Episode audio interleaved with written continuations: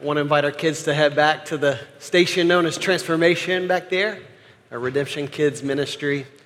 Pray they have a great time this morning. And I'd like to invite you to open your copy of God's Word to 1 Samuel chapter 16. Uh, we'll be in the ninth book of the Bible in the Old Testament. So if you start at the beginning, you'll hit the ninth book. That's 1 Samuel. We'll be in chapter 16 this morning. And if you're using one of the Bibles that we provided, it's page 238. And I want to pray and ask God to speak to our hearts this morning. And uh, as I do that, I want to continue to pray for uh, our country. Uh, most of you are aware of the Supreme Court decision this week, and I figure we need to talk about these matters as a church. Um, so just know that, um, that that's not a, a decision that reflects our understanding of God's word. Um, and at the same time, what we want to do is as we, as we realize that our nation is becoming increasingly post Christian, uh, basing our, our, our, lives and even the values that we see in culture that, that, that, wouldn't necessarily reflect what we find in the Bible and how we're called to live as Christians, uh, we should do at least three things, I think, all right? Number one, we should pray, and that's what we're going to pray this morning. Uh, number two, we should love.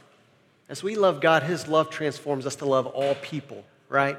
So, so we are no respecters of persons at Redemption Hill. Uh, we see all sin as serious before God. So um, that, that, that, is, that is without question. We are all in need of God's grace. And then, number three, what I hope is it can continue to foster serious and honest dialogue as we have the opportunities to share the gospel in love. The gospel gives us motivation to love people and to speak to people, no matter what their background or spectrum of life may be, in a way that is truly powerful and has the power to transform, just like it's transformed us. All right? So let's pray. And uh, let's ask God to do this uh, in our hearts and through us. God, we thank you for the opportunity to worship you this morning. God, we thank you that you are a God who cares for us. God, we're humbled that you would look on any of us and set your love upon us. Lord, there is not one person in Medford, not one person in Greater Boston, the state of Massachusetts, our country, the United States of America, that is not made in your image, that does not have dignity before you, is not someone that, that we are called to love with all of our hearts. And so, Lord, we pray that as a church, even though we may differ with uh, practices and even decisions that are made in our, in our country in terms of our understanding of your word and what you call us to and, and what marriage is, um, Lord, this is actually just another opportunity for us to love, another opportunity to display light. So, God, would you use us as a church as we interact with friends? They don't see things the way that we see them. God, we just pray that you would, you would help us to love and that you would help us to, to, to, to converse in such a way that brings you honor and, and that we could, we could uh, just be used by you in the, in the spheres that you place us. And Father, most of all, I think, at least in my heart this morning, what I want to pray is that we wouldn't stand in judgment over people not that we can't discern what we believe is right from wrong according to your word, but that we wouldn't stand in judgment in a sense that we are better than anyone. Father, if, if we have been disturbed by what we see around us, may we be even more disturbed by what we see in our own hearts that doesn't look like Christ. So, God, we pray that even as we look into your word this morning, that you would do that kind of work in us. Search our hearts this morning, we pray. Lead us into the way everlasting. Lead us into the path of wisdom, the path of righteousness, the path of life, the path of Christ. By your Spirit today, we pray. In his name, amen. Well, for years, the I 35 westbound bridge that is outside of the, the area of the downtown, downtown Minneapolis, um, it carried roughly 140,000 vehicles across that bridge every single day. But in 2007, tragedy struck. That bridge that stretched across the Mississippi River collapsed. Now, the bridge to everyone's eyes, and of course, those that were going uh, across it day by day, it looked beautiful on the outside. It looked structurally sound on the outside, but there were problems that were not readily apparent beneath the surface. It is believed that metal supports lying below the concrete slowly became fatigued, and after decades of use, the bridge could no longer stand. In a tragic way, the people of Minnesota learned a tragic lesson that we all must learn at some point in our lives, and that is this. What looks really good on the outside may be deeply flawed on the inside. And so it is with our lives. You know that there are times where you, I, we have looked really nice on the outside, and everyone thinks that we have our act together, but deep down, beneath the surface, there are flaws within. And so, what I want to do today, I want to, to take us below the surface. This is what we try to do every week at Redemption Hill, okay? We're, we're not, we're trying to be superficial people, superficial Christians. We want, to, we want God to really work in our lives in such a way that we honor Him. Uh, but today, especially, uh, we're going to look at a, a text that is going to lead us to take a serious look at what is going on on the inside. And this passage 1 Samuel 16 is going to help us do that in a very significant way. So, what we have in 1 Samuel 16 is the story of David being anointed as king. Now, David was Israel's greatest king. And this is the first introduction that we have to David in the Bible. Just to catch you up, okay, I said this is the ninth book of the Bible. Let me give you the, the, just a summary of the first uh, eight books, all right? We have God who made the world and everything in it, and everything that God made was good, and He created us in His image to know Him, to love Him, to serve Him, and to worship Him. We find out very quickly that Adam and Eve did not continue on this trajectory of love for God and serving God and worshiping God purely, but they uh, disobeyed Him and experienced the, the just consequences of that sin, which was a disruption in their fellowship with God. Sin entered the world and death through sin. This is what we call the fall. But God, in His grace, even in the very beginning, in, in chapter three, where we see the story of the fall, he promises to Adam and Eve, he says, Look, I am going, I am going to send the offspring of a woman who will, who will crush the work of Satan that has been instrumental in leading to the fall. So God is promising redemption as early as Genesis chapter 3. In Genesis 12, he calls this man named Abraham, who he says the, the Messiah, the Redeemer, this offspring of the woman, is going to come through him. Abraham's descendants will be as many as the stars in the sky. There'll be more than you can even imagine or count. And so it's through Abraham that the, the story of Israel unfolds. This people that were, were chosen by God and belonged to God to be his instrument to bring his redemption to the world, to people like me and you. They were sold into slavery in Egypt. But then they were led out and they were moving toward the promised land. And it wasn't Moses, their leader on the Exodus, that takes them into the promised land. It was a man named Joshua. Joshua finally leads them across the Jordan into the promised land. And, and, and from those days, moving past the time of Joshua, what we find is Israel begins to step away from God. If you read the book of Judges, it, the, the key statement, you can understand the book of Judges, all 21 chapters, I believe, uh, through one statement that just says, the people did what was right in their own eyes. And this leads us then to 1 Samuel, where matters go from bad to worse. And not only did they do what was right in their own eyes, but they essentially rejected God's leadership over them as king. And in 1 Samuel 8, they clamored for a king for themselves, like the kings of other uh, nations. And so essentially, they had rejected God as their leader, as their king. 1 Samuel 9 tells us that a man named Saul was chosen to be their king. He was anointed in chapter 10, and then it doesn't take long 11, 12, 13, 14, and 15. We see by the end of chapter 15, God has clearly rejected Saul because he was a man after his own motives. He didn't often trust in the Lord, but was swayed by circumstances and distrust, and he was not fit to be God's king. So that takes us from Genesis chapter 1 all the way to 1 Samuel 16 this morning.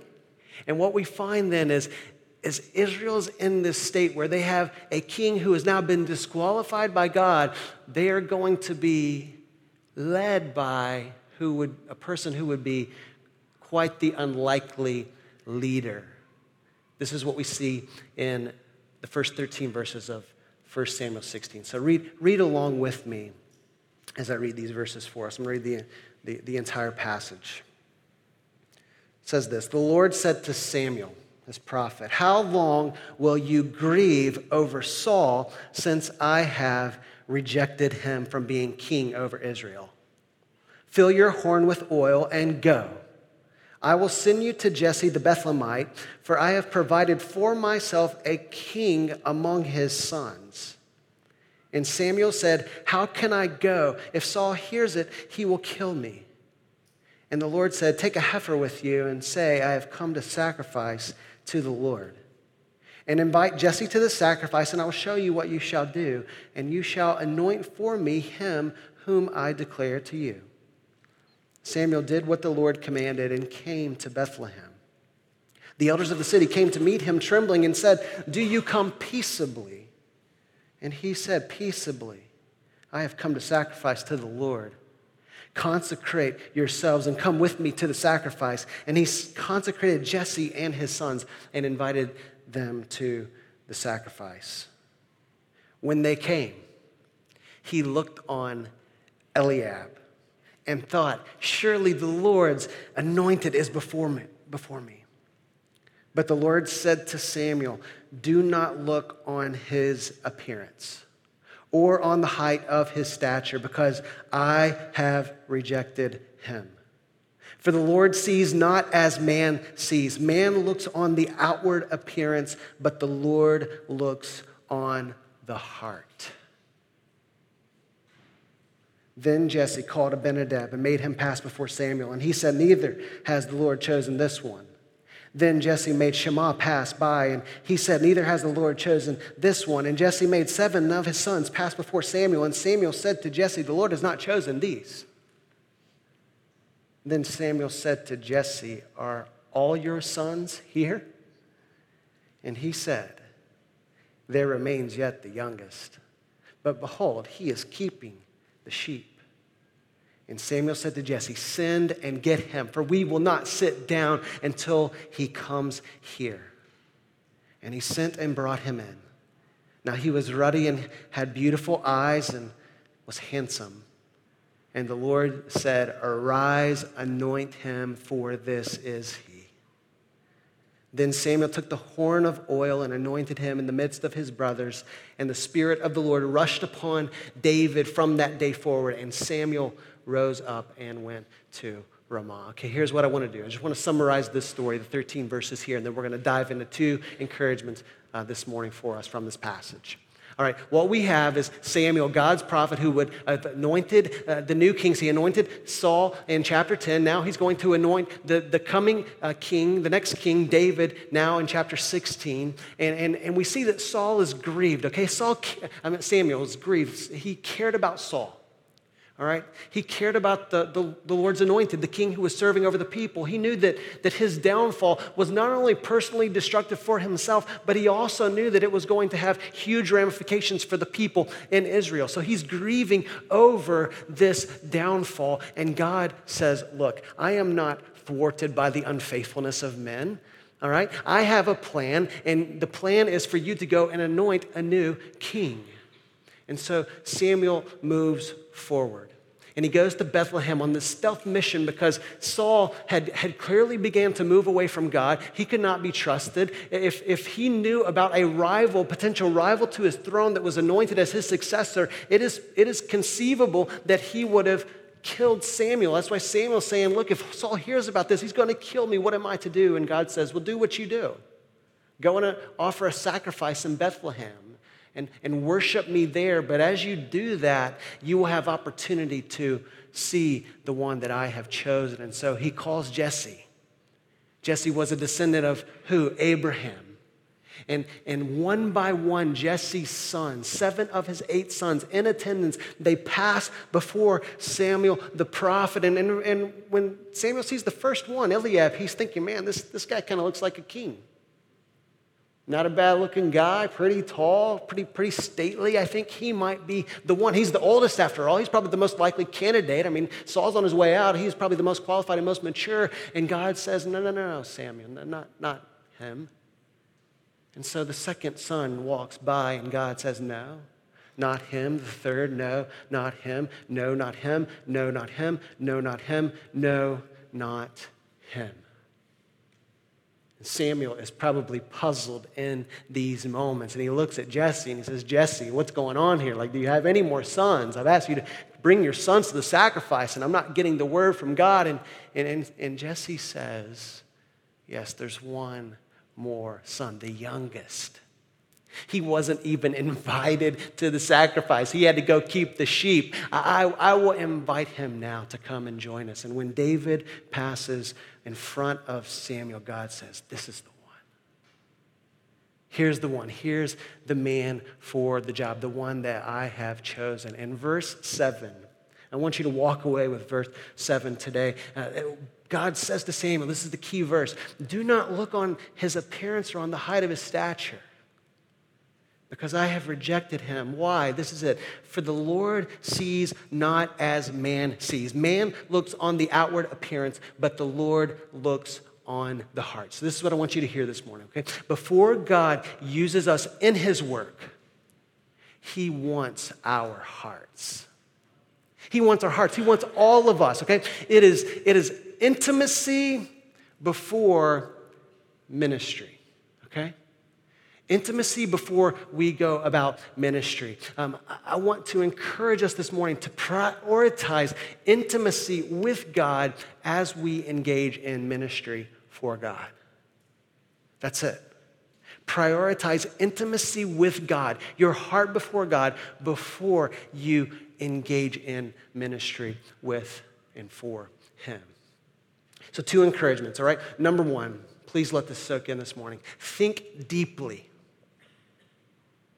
Think deeply about how God looks at your heart.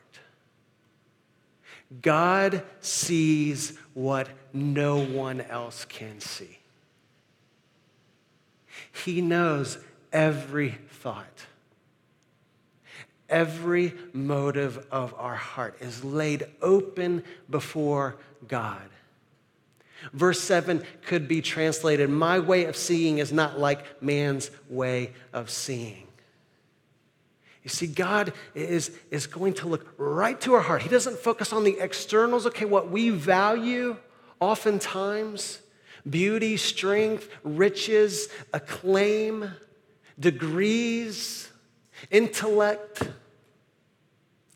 He's looking to our heart first and foremost. He said this in 1 Samuel 13 when, when Samuel tried to warn Saul and said, Look, you know, you're, you're, on, you're treading on dangerous ground here. You're, you're not following God's ways, and God will choose someone. It says in, in, in 1 Samuel 13 14, who is a man after his own heart.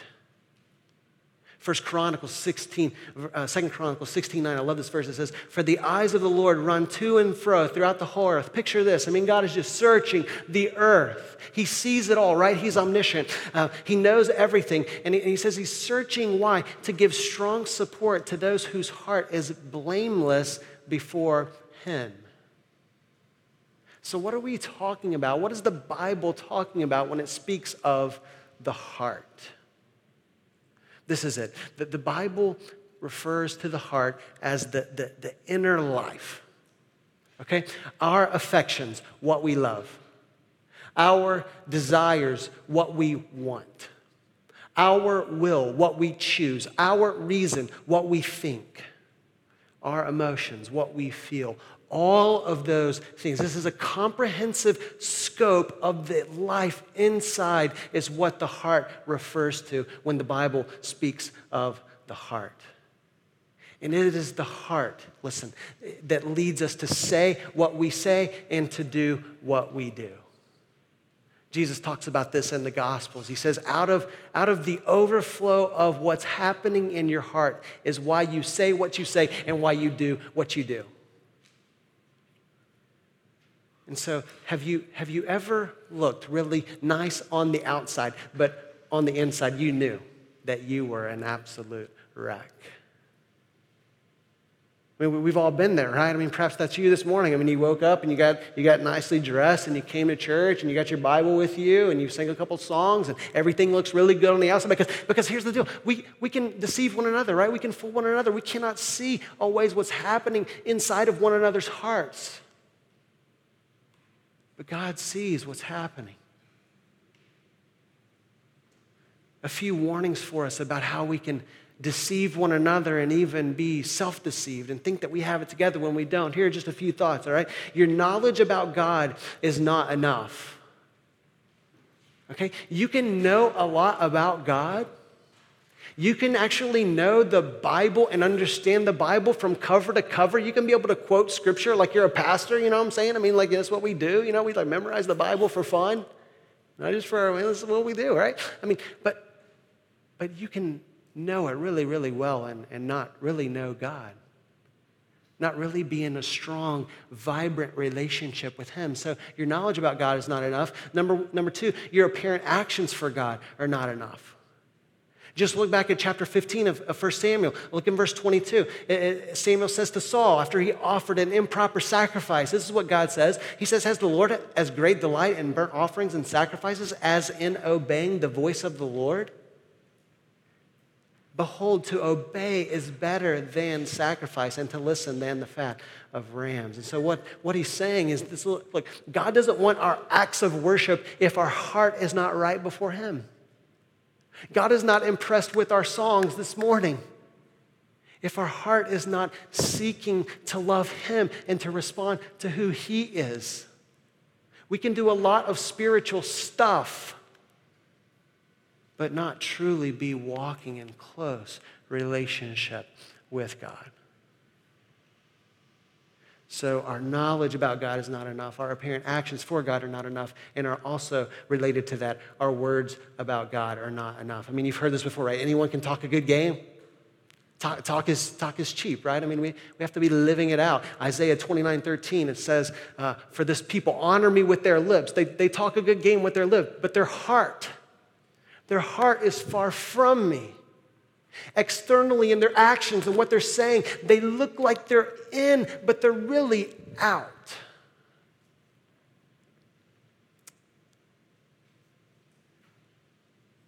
Anyone can say they are a Christian. Anyone. A lot of people assume that because their family grew up Christian, that they're also, that just makes them a Christian showing up a couple times at church, a couple times a year, makes them a Christian. That doesn't make anyone a Christian. So when, when God peers into your heart, when he sees past all of, the, all of the stuff on the outside, all of the what may be a facade on the outside, what does he see? What does God see when he sees your heart? The story of the Bible is one of the heart. God wants to reclaim our hearts for Him.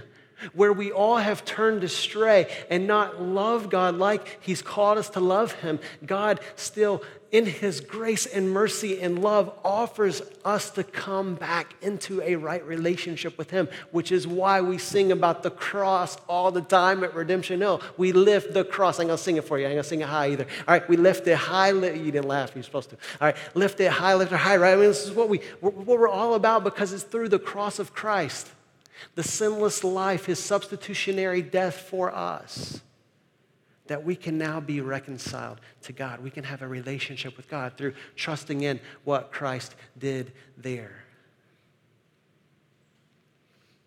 So, if, if, if, our hearts can be deceived, and perhaps if your heart is maybe deceived this morning, then the, the, the greatest encouragement I could give you is to turn to Christ to, to, to, confess to God what he already knows and just say, God, I've, I've blown it. I haven't really lived for you. Even though I thought I was living for you, man, my heart is not clean before you. But thank you for the blood of Christ that, that is there to forgive me of my sin, to cleanse me of my sin on the inside, that I might now have a vibrant relationship, a real relationship with you. And then our deceived heart can really become a devoted heart to God. Maybe you're thinking, well, Tanner, it's great. You're talking about how, you know, we, we think we we got it together, but we don't have it together. Well, what, what, what does it look like when we are walking in step with God and have a devoted heart before Him? Well, let me just give you a few encouragements, okay? Number one, the devoted heart dwells with God. The devoted heart dwells with God. Psalm 90, I love this verse. I was reading this past week. It says, Lord, you have been our dwelling place in all generations. The Psalms of David. We're about to jump into the Psalms for four Sundays in the, in the month of July. All right? The Psalms are loaded with real expressions of the heart, real emotions that are happening in the Psalms. That's why we all love the Psalms, right? Uh, David will say in Psalm 27, verse 4, One thing I ask of you. This is what I seek after to gaze upon the beauty of the Lord and to seek you in your temple. I mean, God, God was preeminent for David. This is what a, a, heart after God looks like. We want God more than we want anything, any person, anything, any pursuit. We want God the most. The heart devoted to God is saying, like he says, David in Psalm 63, Oh God, you are my God. Earnestly I seek you. My soul thirsts for you. My flesh faints for you, as in a dry and weary land without water.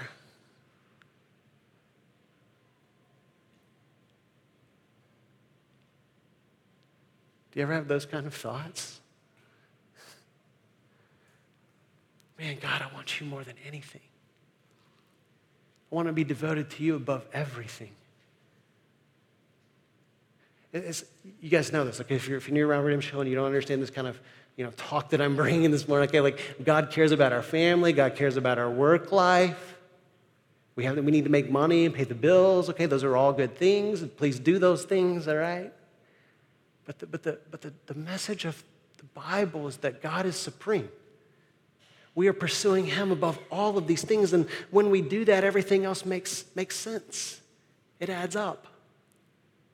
So the devoted heart is a heart that dwells with God. And then here's the consequence when you dwell with God, I mean, you, you cannot not, sorry about that, but you cannot not delight in God.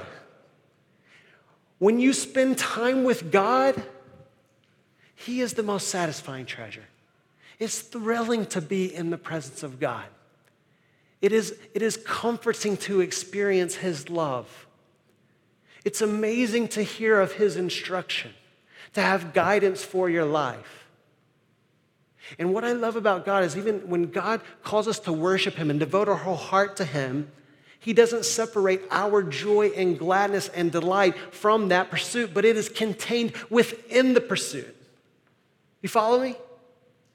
So this is this quote that, one pastor says, God is most glorified in me when I am most satisfied in him. When we devote ourselves to God, then we will consequently delight ourselves in God, which then leads to the number three, actions for God. We should also have a devoted heart that delights to do God's will.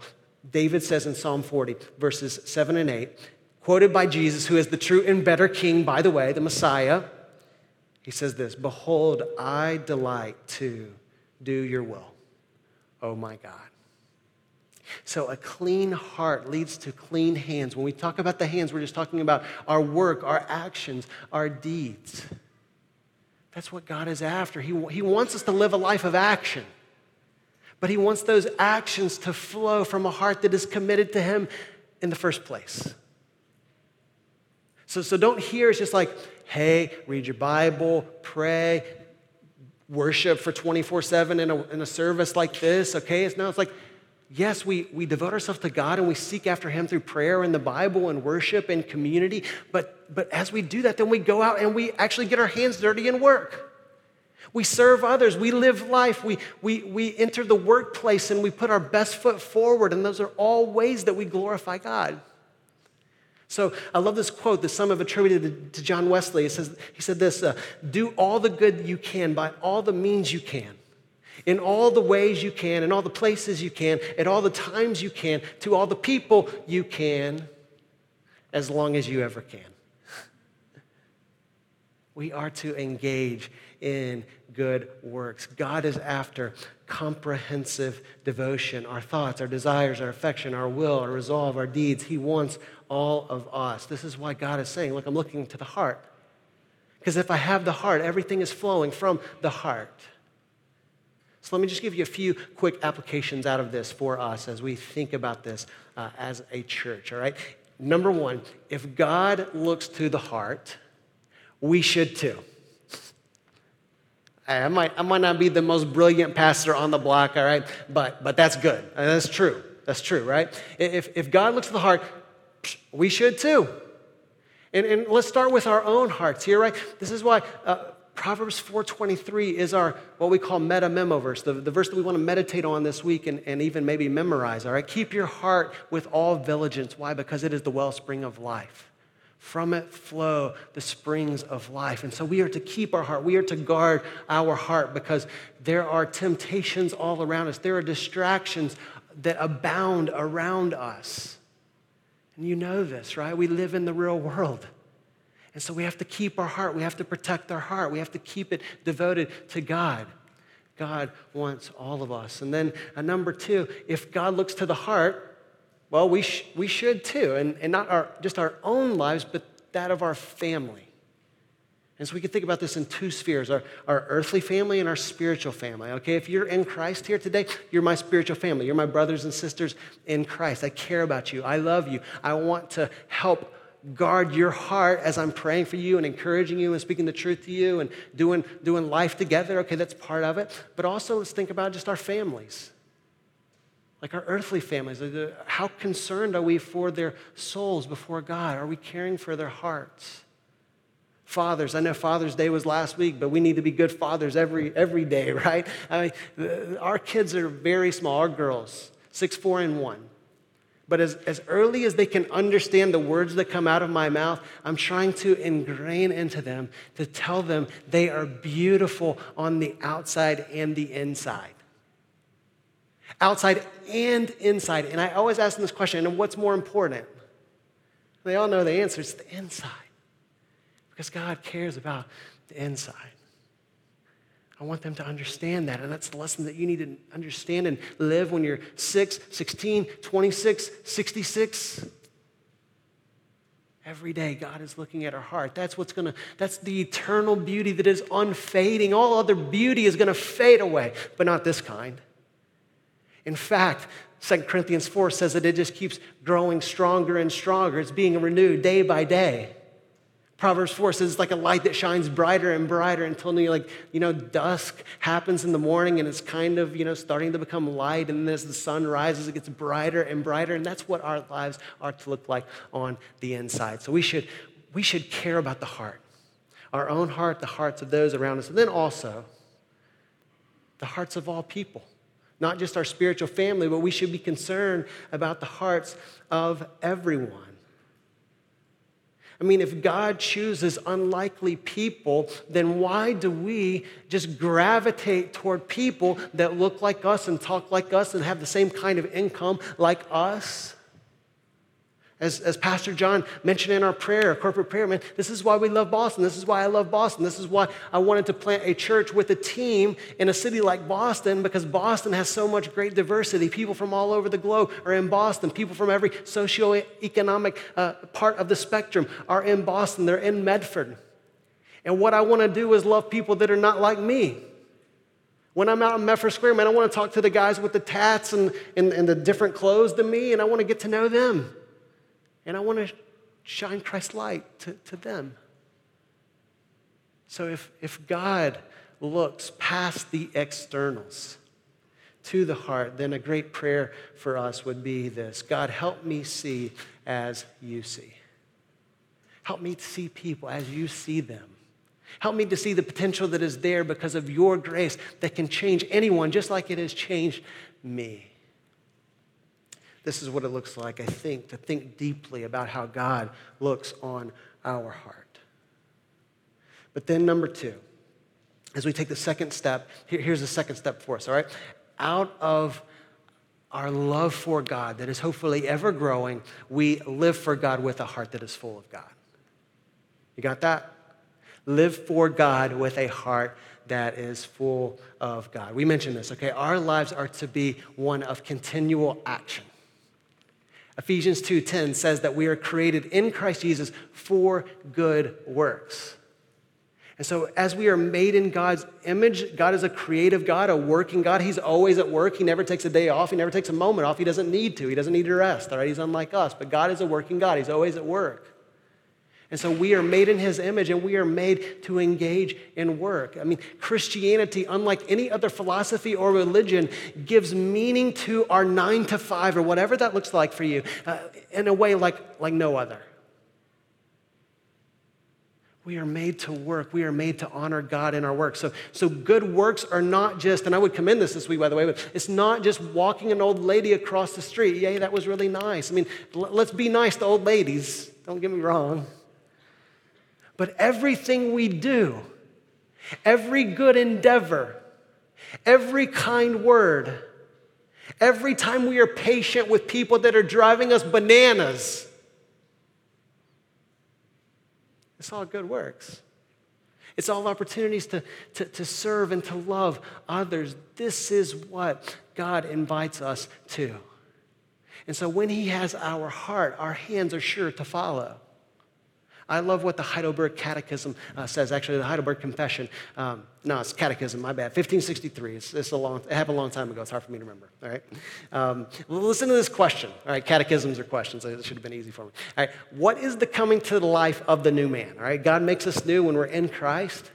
So, what does it look like for this life in us, this, this, this life of Christ in us, to come more and more to life? Well, here's the answer it is wholehearted joy in God through Christ and a delight to do every kind of good as God wants us to do.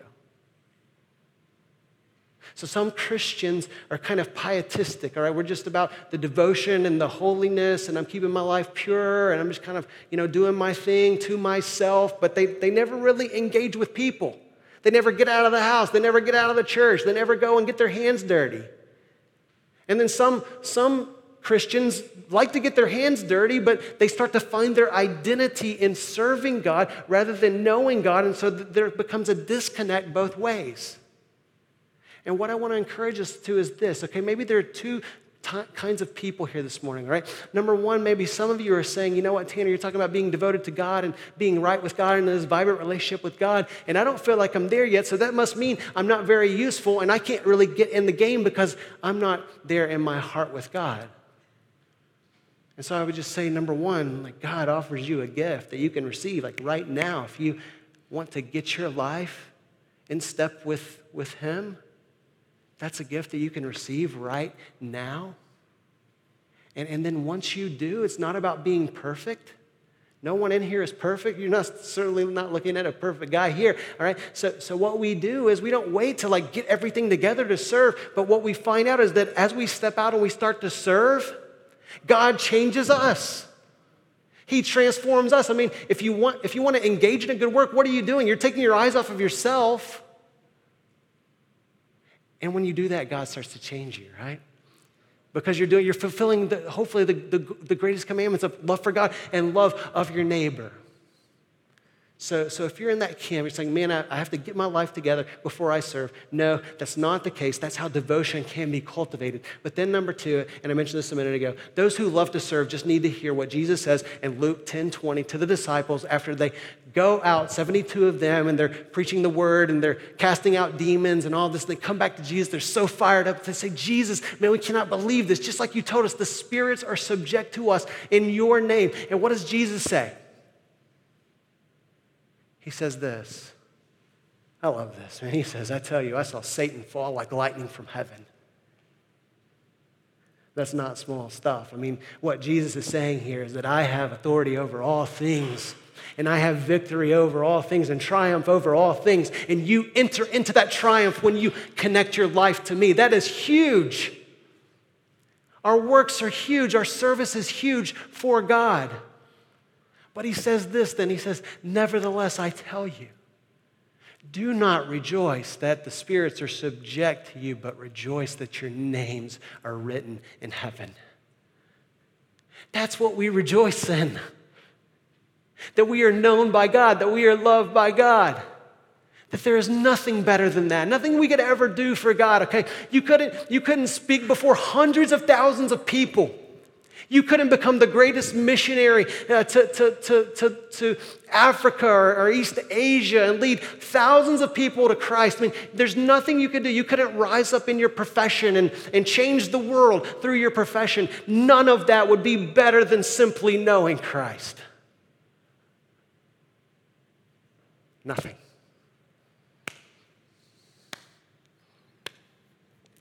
So we see that, that as, as we as we devote ourselves to intimacy with God, that, that the natural consequence of that is service for God. And verse 13 tells us that, that when Samuel anointed David, the Spirit of the Lord rushed upon David from that day forward. And so, if we're in Christ, the Spirit of God dwells in us, and He has given us everything we need to do the job that He sets before us. There's nothing we can do in life that God calls us to, that He does not equip us and empower us to do it for His name's sake. And so I want to wrap up with this, and I'm just going to ask you to pray where you are, and I'm going to pray for us. But, but we have a lot going on as a church. All right, we're not a church. I mean, I just pray that this never happens. We're not going to be a church that sits on our hands. We come here once a week. We come back the next week. That's all it's about, okay? We're going to be a church that is active active about loving one another, active about serving our community, getting outside of the walls of this church. I mean, it's pretty easy for us because we rent our space all the time, all right? But, but, but, but life is happening out there in our neighborhood, in our workplaces, uh, on the streets, right? And so we have ways that we are constantly seeking to serve others. Soccer nights coming up. We have a lot of you have already volunteered, man. It's awesome. If you have time, one night or five nights, please help us out. It's an opportunity for what? A good work to serve our neighbors, to serve kids ages 5 to 12, and, and give them a, a free soccer clinic. Man, that is awesome. But, but why are we going to do that? Is it from a heart of devotion to God? God wants our hearts before He wants our service. We're about to make a big move, you've heard about by now, hopefully, to the Chevalier Theater in the fall. And it's an awesome opportunity. The summer is an awesome opportunity to reach out to those around us and tell them about Christ. It's going to be another awesome opportunity come September when we move upstairs and we tell the whole city about it because we want to introduce them to what it means to follow Christ. And so, but, but, but why do we reach out to those around us? Hopefully, it's because we love God, because we're serving God. We're going to take up a special offering today. We've never done this before in this kind of way, but, but we're asking uh, all of us to consider what we can give financially to contribute to this big move. Okay, so whether that's $5, $500, somewhere in between, up, up or down, below, it doesn't really matter because why? Because God is concerned about our heart. You can write a check for all 15,000, that's our goal. And if you don't do it from a heart that is out of love for God, then there's something that's, that's deficient there. I mean, you can still write the check for 15,000. No, no, I'm just joking. I'm just joking. I couldn't resist that, man. All right. God, God wants our action, but God wants our hearts. You hear me. God wants our hearts. So, what is it that God's calling to you in your neighborhood, in your workplace, in this church? What is the good work that God is setting before you today? Could we ask God to search our hearts, to know our hearts, to, to cultivate a heart that loves Him above all things, that is, that is seeking intimacy with God and this close relationship that is, that is growing and vibrant? And then out of that, out of that, we're engaging in ministry for Him. Let's pray together.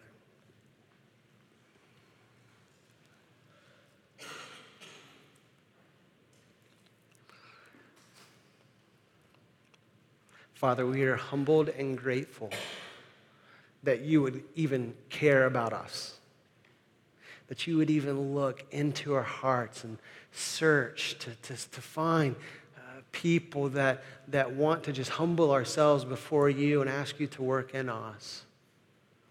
And so today, God, I pray that that would be all of us in this room. All of us, no matter where we are, no matter what our spiritual background may be, God, I pray that we would see the sufficiency that's in Christ and how we can have a vibrant relationship with you again. And Lord, that we would then engage in good works out of this heart that has been changed by your grace. So, God, in, in our devotion to you, as we pick up your word, may it be because we love you. As we pause to pray, whether it's to start our day, to end our day, or a dozen times in between, God, we pray that we would pray because we want to seek you, because we want to gaze upon you. God, as we serve, whether it's here on a Sunday morning or out at soccer nights or some other good endeavor like a food and clothing drive at the housing development coming up in a, in a month, Lord, we pray that it would be out of a heart that, that loves you. As we give any dime that you lead us to give, Lord, we pray that it would be cultivated out of a heart that loves you. So, Father, as we continue to worship you, pray that you would lead us to confess with our heart, with our desire, with our love, with, with, with our thoughts, that Christ truly is enough for us. That you are enough and you satisfy us. So, God, thank you for what you're doing in us. Thank you for what you're building in this church. God, we're nothing apart from you and your grace but because of your spirit residing in us, God. There's no limit to what you can do through us. And so help us to believe that, help us to live that, help us to be about that every single day. In Christ's name we pray.